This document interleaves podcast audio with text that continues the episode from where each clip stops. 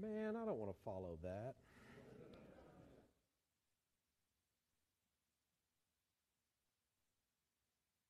Thank you, Daryl, for that word through song this morning. Today we are going to close out our series on the prophet Zephaniah. I was informed that last week I kept saying Zechariah, and I'm going to work on that today and uh, probably fail miserably, but uh, we are actually in the prophet Zephaniah. And we are going to be in the third chapter, and we are going to begin in verse 8 and then read on to the end of the book. So if you are able, please stand for the reading of God's word. In Zephaniah chapter 3, starting in verse 8, the word of the Lord says this Therefore, wait for me, declares the Lord. For the day when I rise up as a witness, indeed, my decision is to gather nations, to assemble kingdoms, to pour out on them my indignation, all my burning anger, for all the earth will be devoured by the fire of my zeal. For then I will give to the people purified lips, that all of them may call on the name of the Lord, to serve them shoulder to shoulder. From beyond the river of Ethiopia, my worshippers, my dispersed ones, will bring my offerings. In that day you will feel no shame because of all of your deeds, by which you have rebelled against me. For then I will remove from your midst your proud, exulting ones, and you will never again be haughty on my holy mountain. But I will leave among you a humble and lowly people, and they will take refuge in the name of the Lord. The remnant of Israel will do no wrong and tell no lies, nor will a deceitful tongue be found in their mouths, for they will feed and lie down with no one to make them tremble.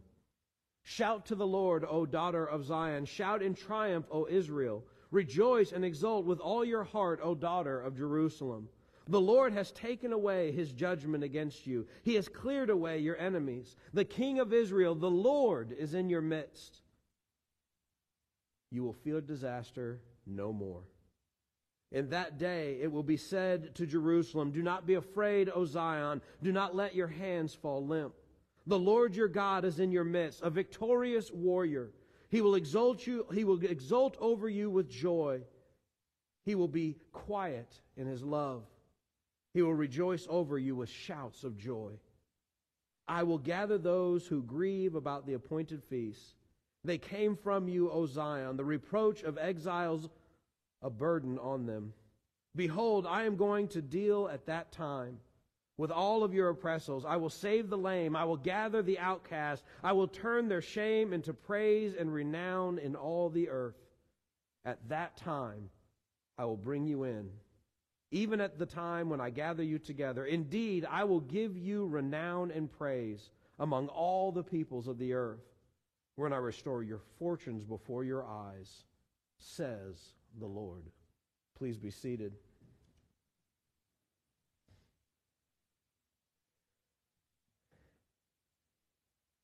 I don't know about you, but for me, waiting can be an extremely difficult thing.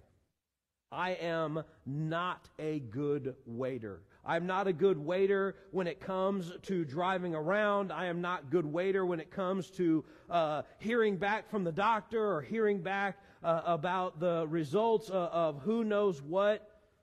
If you are ever in the car with me as I'm driving through a roundabout here in Elizabethtown, you will learn very quickly I am not a good waiter. that was early. I'll take it. I think all too often, and I bet I'm not alone in this, all too often, waiting makes us feel powerless, exposed, vulnerable, out of control, annoyed, angry, and many other things.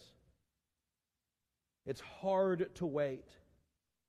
And if you're anything like me, usually I don't wait well, and therefore I try to find a way to not wait at all. I'm the type of guy that if I need to make a left hand turn, and it's one of those places where there's a lot of traffic coming from both ways, and I feel like as soon as the traffic stops coming to my left, and then I look to my right, and there's a whole bunch of cars coming, and then finally when, the, when I am looking to my right, and the cars stop coming to my right, I look to my left, and then finally there's a bunch of cars coming that way, and eventually I will just take a right because I'd rather be moving in the wrong direction than not moving at all.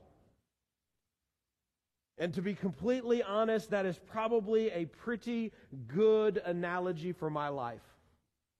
And that sometimes, in order to be moving the right direction, I need to be waiting for the right opportunity. But I decide I would rather move the wrong direction and be moving than wait on the Lord and wait for the right time. As I was thinking about waiting, I was reminded about the, the film from 1995 called uh, Braveheart. And if you're a guy in this room, you've surely seen Braveheart, and if not, shame on you. Thank you. I'm getting amens for all the wrong things this morning, I can tell already. And there's a scene in, in the movie Braveheart, and, and the, the Scottish people are about to kind of go toe to toe with the British, and they're preparing, but they know that if they try to go heads up against the British, that they're going to lose because the British have horses. And they have a cavalry, and they know that the moment they try to line up against the British, that the British are going to bring in their horses and just, just literally trample them and break up their lines, and then they'll be able to just defeat them in short order. And that's why the Scottish had never really had any sort of successful resistance against the British. And then the main character of Braveheart, which is a historical figure, it has nothing to do with the Mel Gibson portrayal of him, but he comes up with an idea. What if we get spears? What if we make our own lances and we kind of sneak them in there, and then when the horses come, we, we can stick up those lances and maybe we have a fighting chance. And so they, they have their plan and they make these big long poles with spikes on the end and, and because they're not the classic military, you know, looking things of the time, they kind of sneak them in and get them into the battlefield and set them up and everything's there. And sure enough, the, the two groups line up and, and they kind of, they begin the battle and, and here come the cavalry immediately because historically speaking, the British knew that the Scottish would not hold up against their cavalry. And the horses come and they, they start coming and they go faster and faster and faster and faster and eventually they jump over kind of a little hill and they're right onto the Scottish army and then suddenly you see William Wallace holding up his sword and he goes, hold. And the horses are getting closer and closer and he goes, hold. And the horses are getting closer and closer. He goes, hold. And by this point, you start to see the faces of all of the other soldiers, all of his friends and all of the other people going to fight. And you can see the nervousness on their face. And even his closest friends, you see kind of starting to shift and look over at him. And, and, and, you, and that's what waiting is like, isn't it? That you, you're stuck there and you can see what's coming and you can see what the things are. And if you're a worrier or you're a fretter like everybody, then you're, you're starting to think about all the things that can go wrong, and you're sitting there and you're stuck and you're waiting, and you're like, ah, and all you can hear is hold, and you don't want to. And then finally, at the last second, uh, William Wallace, who's Mel Gibson, goes, now! And they grab it, and everything works exactly how they planned. But it wouldn't have worked if they hadn't waited. But waiting is hard and it can be scary. And there can be a huge, huge temptation to take matters into your own hands before it is time. Zephaniah had been speaking to the people of Judah over the previous two chapters, and all he had presented them with was judgment and the wrath of God. But finally, in these last words by the prophet, we begin to see the fullness of God's plan for the people of Judah and indeed for all of Israel. See, in the midst of this revelation, we hear the counsel of God to wait on the Lord. To wait because He is doing something, to wait because He is preparing them, and to wait because rejoicing is on the other side of what they were dealing with at the moment.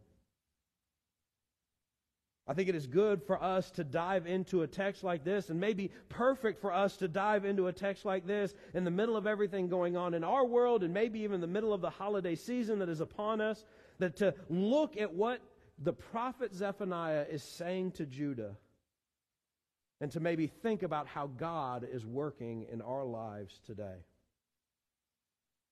The first thing I want you to understand from our passage today is that God has a plan and a purpose regarding the trials and suffering that He's telling them about. See, we have been listening to all of the things that God is going to be doing to the, the kingdom of Judah in light of, of their idolatry and their waywardness and their sinfulness. And, and even when we look at that, it can become very discouraging, both to us who are listening to it, and I would could only imagine to the nation of Judah who is receiving these prophetic words.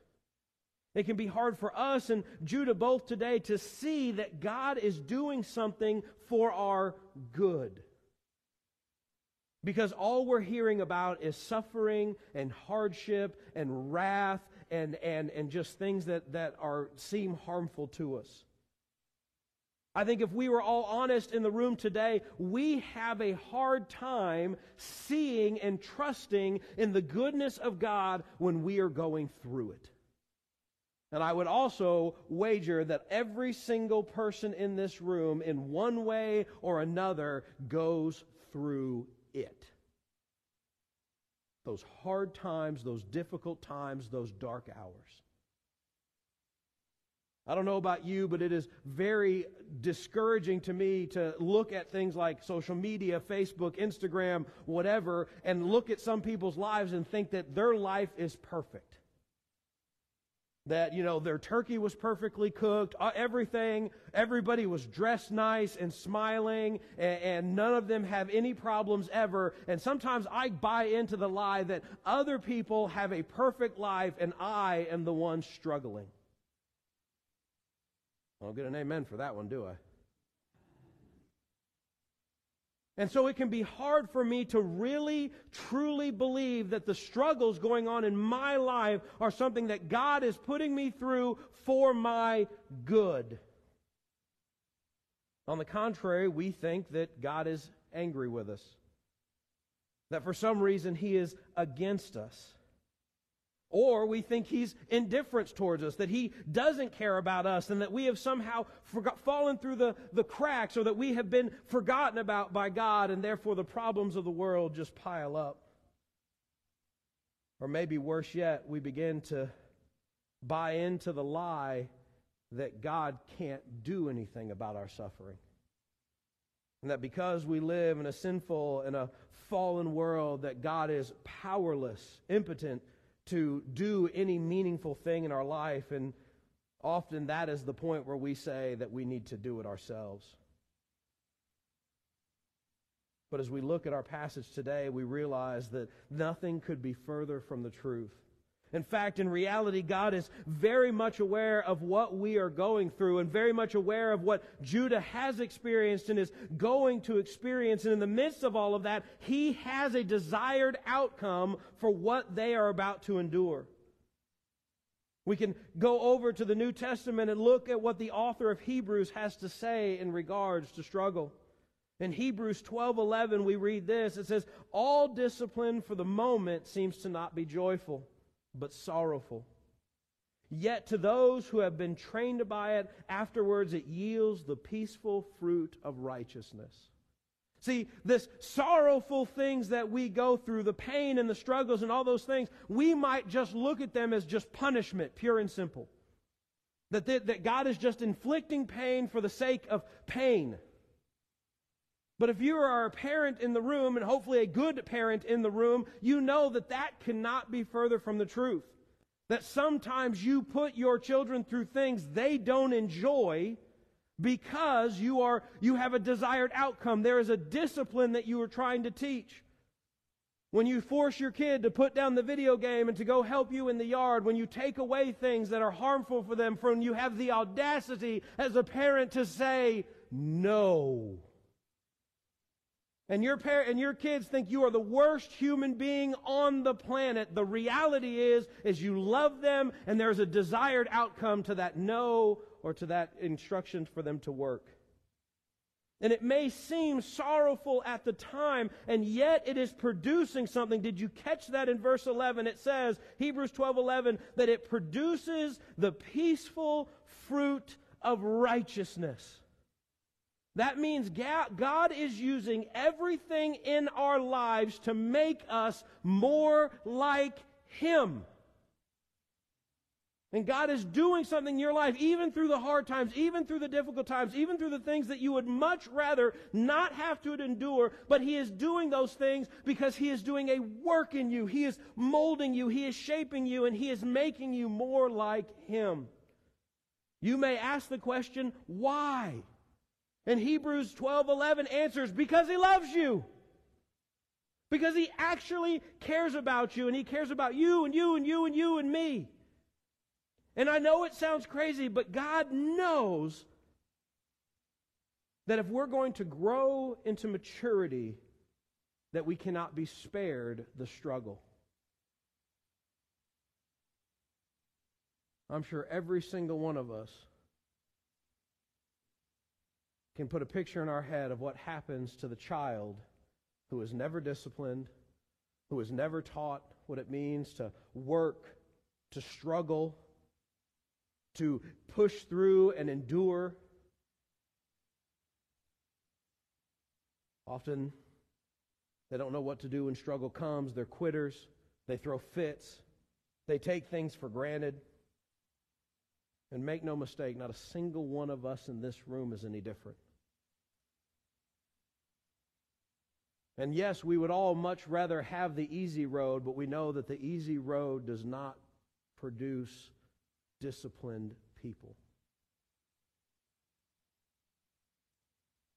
There's an old saying that is not really biblical, but I think it's an interesting saying and a good saying when it says, Still waters never made a seasoned sailor.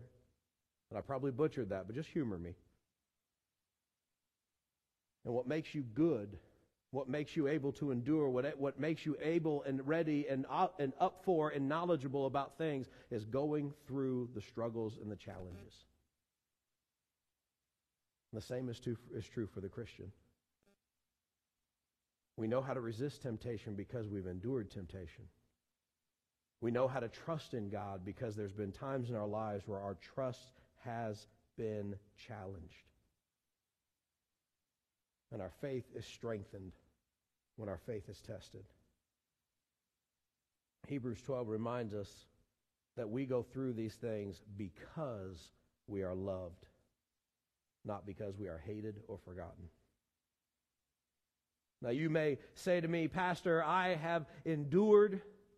It has seemed to never let up. I have had a hard life, and, and, and all of these things have just seemed to pile up on me, and I just can't believe that God has a purpose and a plan for this. I just can't believe that there's something good on the other side. I just can't believe that one day this is going to be over because it's all I've known. And I want to encourage you today yes, what God is saying to Judah in this passage today is true for you. That God does have a purpose and a plan. There is something on the other side. And I want you to, to just bear with me for a moment and understand this. Purification takes time. And what God is doing in you and through you and in your life is not something that can happen in an instant, and it takes time. And make no mistake, God has used people in fantastic and marvelous ways, but it took a while for them to get there. I want you to look again at verse 9 for just a moment. Look at verse 9, and it says this He goes, For then I will give to the people purified lips that all of them may call on the name of the Lord to serve him shoulder to shoulder. There's a concept here that, that, that Zephaniah is introducing to, to Judah, who is about to go through all of these things, and it's the idea of purification. The Lord, through the prophet Zephaniah, is telling the people that he is going to purify them. And make no mistake, he talks about purified lips because their speech was bad, because they were worshiping false gods and praying to false gods. But we can even go to the New Testament, and Jesus says that that which comes out of the mouth reveals what's in the heart. And so if their lips are purified, then make no mistake, their heart has been purified. The prophet Zechariah explains purification in this way. And yes, I said Zechariah, not Zephaniah. I'm not messing it up this time. And he says this Zechariah says it this way. He says, And I will bring a third part through the fire. I will refine them as silver is refined, and test them as gold is tested. They will call on my name, and I will answer them, and I will say, They are my people, and they will say, The Lord is my God. This is what Zephaniah is talking about here, this idea of purification. And if you know anything about refining gold or silver, of purifying gold and silver, then you probably know that in order to purify metal, especially precious metals, you have to turn up the heat. And you have to melt it down and you have to get it to a place where the, the gold or the silver is melted and the, the slag and the impurities and all of the other things will, will come to the top and you skim those things off. And the more, and when you, you turn up the heat and you purify it, you keep skimming it, skimming off the bad stuff and you keep removing the bad stuff until finally you have the finished product. I'll never forget as a young man, I was going to church, or the church that I grew up in, and, and the, the pastor told a story. And there was a, a, guy who read about this refining silver and gold, and he finally said, "You know what? I don't know anything about this. So, but I've got a guy that I know that is that works in metal. He works in jewelry. He refines gold and silver. I'm going to go talk to him." And so he goes to this this metal purifier, this metallurgistic guy, and, and he starts saying, he says, "What do you you know? What do you do when you refine silver?" And the guy says, Well, the first thing we do is we take the silver and whatever kind of else is kind of mixed up in it, and, and we put it in this, this, this thing, and, and we turn up the heat really hot, and we stick it in the fire. And he goes, Okay, then what do you do? And he goes, Well, once that thing is just white hot, we pull it out and we look at it. And when we look at it, there's going to be all these things on the top that are around the silver. They're going to be dark and, and, and ugly and all these things. And now I'm going to take my skimmer and I'm going to skim those off. And then once I've skimmed those off, I'm going to put it back in the fire again and I'm going to get it hot again, and the, and the, hotter it gets, and I'm going to pull it out again, and there's going to still be more of that stuff, and I'm going to skim that off the top. And he goes, and then I'm going to do it again and again and again and again. And the guy finally said, When do you know that the silver has been purified? That it's ready to go? And he said, Oh, that's easy. He goes, Okay, what is it? He goes, I know that it's ready when I pull it out and I look at the silver and I see my reflection. And see, that's what God's doing with us. And that's what God was about to do with Judah. God was about to put Judah through this fire, through trials and through, through struggles, and he was going to keep doing that until all of the sin and all of the bad things and all of the impurities were finally gone. And when God looked at Judah, he saw his own reflection. And guys, that's what God is doing with us. And yeah, we don't like it. But God is helping us to be more and more like Him. That we are a reflection of Him. And that as a reflection of Him, other people can see Jesus, we'll say specifically, other people can see Jesus in us. I think one of the most exciting things about this particular verse and this particular passage is that it goes beyond just Judah. Is that as he's right, talking here in the beginning, he is talking about all the nations and all the kingdoms, that he is going to bring all of the people together, and that he is going to purify all of them so that they might serve the Lord shoulder to shoulder. I'm reminded of what we read about in Revelation 7 9 when it says people from every tribe, tongue, and nation will be singing before the throne. But, brothers and sisters, this takes time. When we think about the time it is going to take, I, I want us to keep in mind what Peter wrote in 2 Peter 3 9. And 2 Peter 3 9 says this it says, But the Lord is not slow about his promise, as some count slowness but he is patient towards you, not wishing for any to perish, but for all to come to repentance. See, one of the most encouraging things I think for us, as we go through trials, or even as we walk with other people through trials, is the reminder that through all of these trials, God is drawing us and other people closer to Him. And whatever you may be going through, or whatever your friend may be going through, or your family member may be going through, take hope in the fact that that may very well be God drawing them in. First, into a relationship with Jesus through, through repentance, that it's, that if they believe and they repent and they turn to Jesus, that they will be saved. And that God is working in people's lives, even people that we haven't met yet, so that they might hear the good news of the gospel and they might believe. But then also take courage because God is working in our lives. And He is drawing us into a closer and closer and closer relationship with God, an intimacy with God, so that we will be more like Him.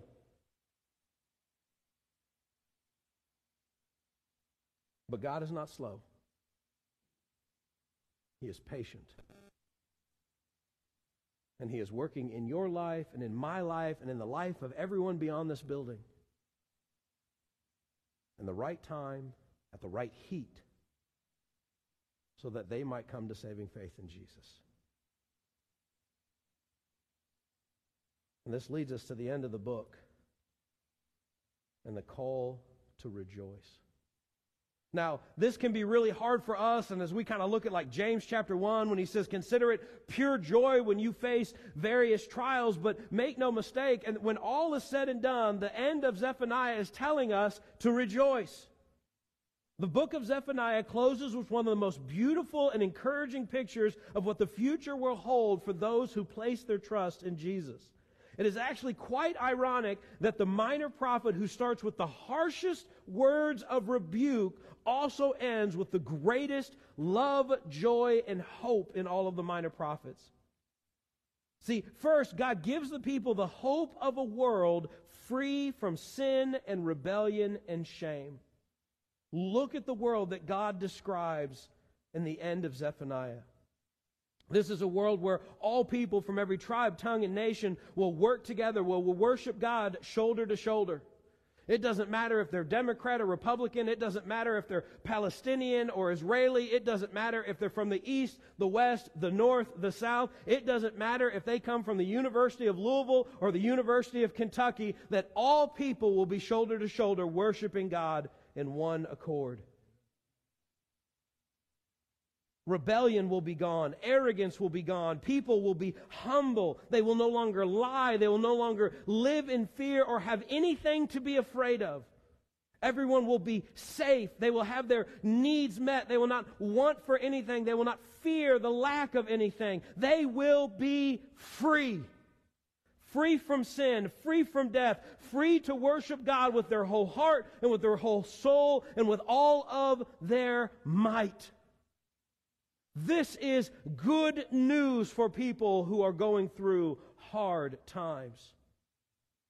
I want to read to you the fullness of this picture that we find in Revelation 7. And it says this After these things I looked, and behold, a great multitude which no one could count, from every nation and all tribes and all peoples and tongues, standing before the throne, before the Lamb, clothed in white, and palm branches were in their hands. And they were crying out with a loud voice, saying, Salvation to our God who sits on our throne and to the Lamb. This was the picture that Zephaniah was painting for them. It's like listening, you, listen, you are going to go through hardship. You are going to go through hard times. Judah will be no more. The temple will be utterly annihilated, but take courage. I am doing a work. And when all is said and done, if you will trust in me and you will endure with me and you will trust that I am doing a work, then when all is said and done, you will be at peace. And you will see me face to face. And you will be my people. And I will be your God. The second thing we see from the end of our passage is that God calls them to worship Him in jubilation because God still loves them and He is doing these things for them. Now, guys, this is this might sound crazy that all this stuff's going on, but but the very fact that God is sending them a prophet and speaking to them in this moment is a sign of his never failing, always enduring, everlasting, unconditional love. And for that reason alone, they should worship. And I want you to think about it this for just a second. If we put this back in the context again, and I know we've done that every week, but it's important. We are in Judah Josiah is king, but he's a kid. He hasn't done anything. And for two generations prior, his father, his grandfather, they have been the most sinful people that, that they could possibly even conceive of. It was so bad that if you remember what it said about it in, in like Chronicles and in the book of the Kings, was what it said is, is that his grandfather, Manasseh, and his father, were so bad that their behavior was worse than the Canaanites who God had driven out before them back in the days of the Exodus, back in the days of Joshua. That's how sinful, wicked, and awful the people were uh, that when Zephaniah was speaking to them. And yet God still loved them enough to call them to repentance, to give them a picture of a future hope, and to give them the good news that there would come a day when they would be restored and they would be made whole, and even a glimpse of what the world will be like in the new heaven and in the new Jerusalem, where they will no longer have even sin to fear. Guys, that's love. And it may not seem like love in the moment, but it is love to be sure.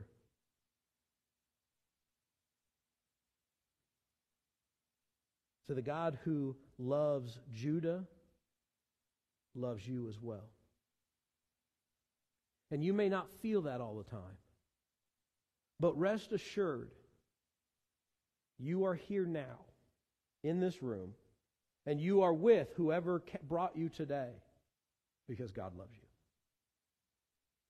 I have a very clear memory of sitting with a friend of mine, and it was Christmas Day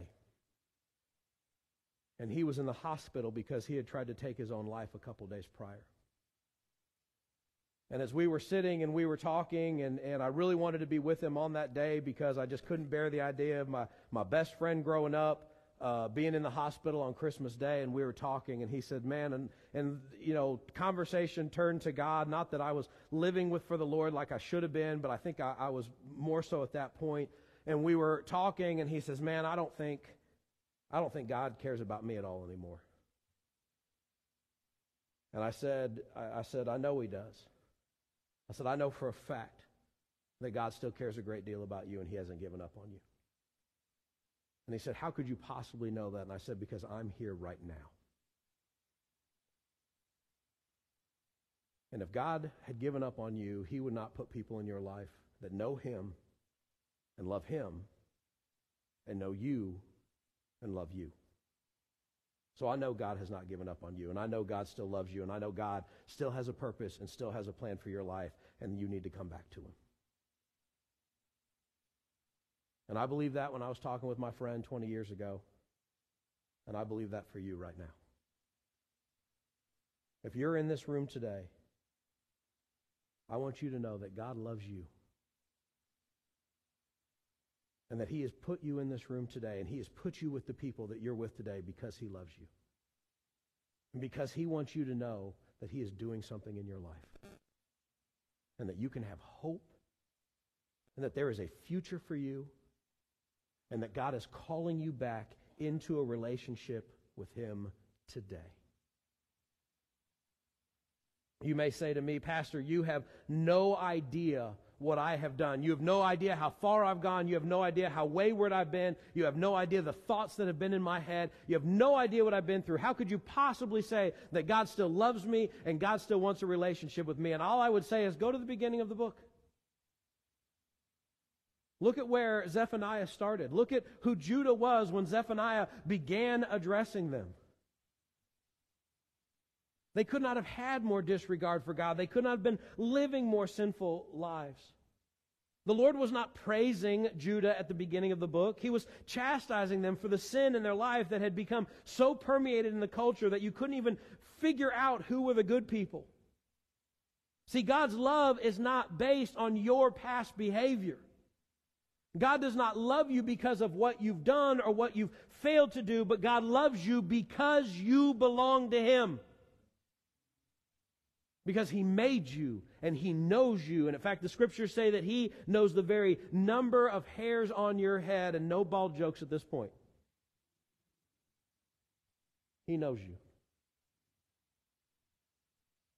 He knew you before you were born. He knows what makes you you. He knows what makes what, what causes you to struggle. He knows the idols that are in your heart even right now. And He loves you anyways. And He desires a relationship with you. And everything going on in our lives is just ways that God is drawing us into a closer relationship with Him.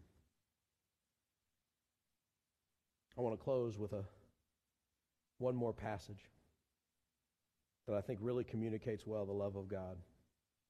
In John 3 1, it says this For how great a love the Father has bestowed on us. That He would call us children of God. And such we are.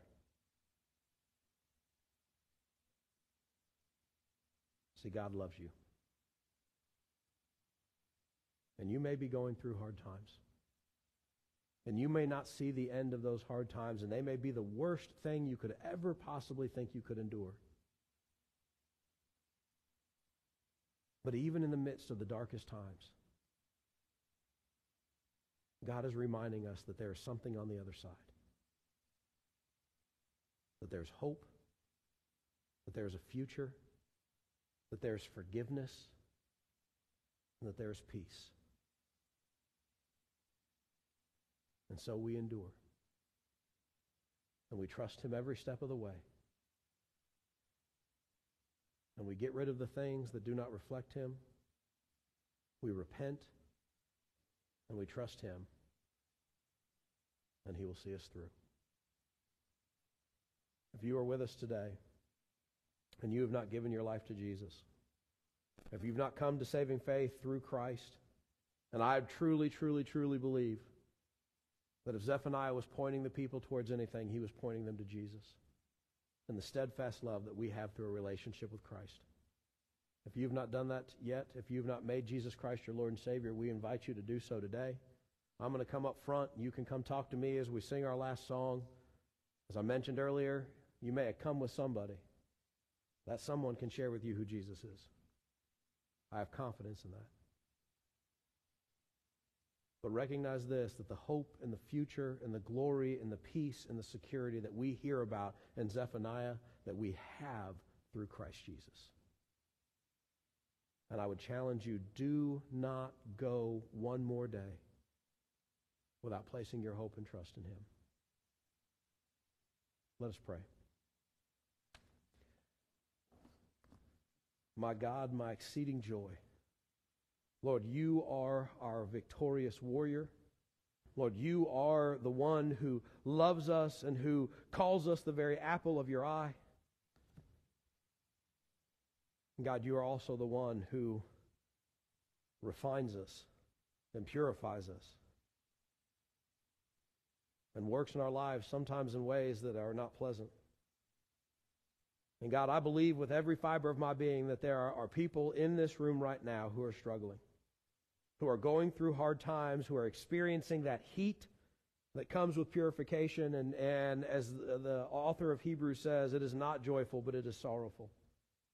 And God, they don't know where the end is, and they don't know how they're going to endure, and they don't think they have any strength left. And God, I pray that in this moment your spirit would just well up inside them. God, that you would give them hope and peace, Lord, that you would remind them that, that no matter what they are going through, that you have not relinquished your throne. And that you are sovereign. And God, that you are working all things together for good for those who love you and those who are called according to your purpose. And God, with that in mind, Lord, I pray with every fiber of my being that, that we would trust you in the hard times. God, that we would recognize that you are doing a work and that in our trusting of you, that we would, we would come to you, that we would come to you in, in repentance, that we would come to you in thanksgiving, Lord, that we would come to you in joy, knowing that you have not abandoned us.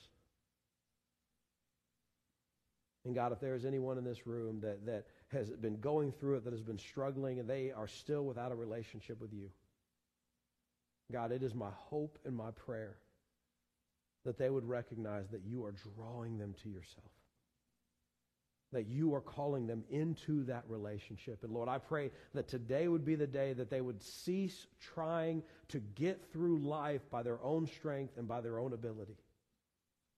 And Lord, that they would cry out to you in saving faith. And God, that you would give them a hope and a future. That you would give them the promise of peace everlasting. God, we thank you for the promises of Scripture. Lord, we thank you for the hope that we have in Christ Jesus. And Lord, we praise your holy name as the one who never leaves us and never forsakes us and always sees us through. God, we ask these things in the precious name of Christ Jesus.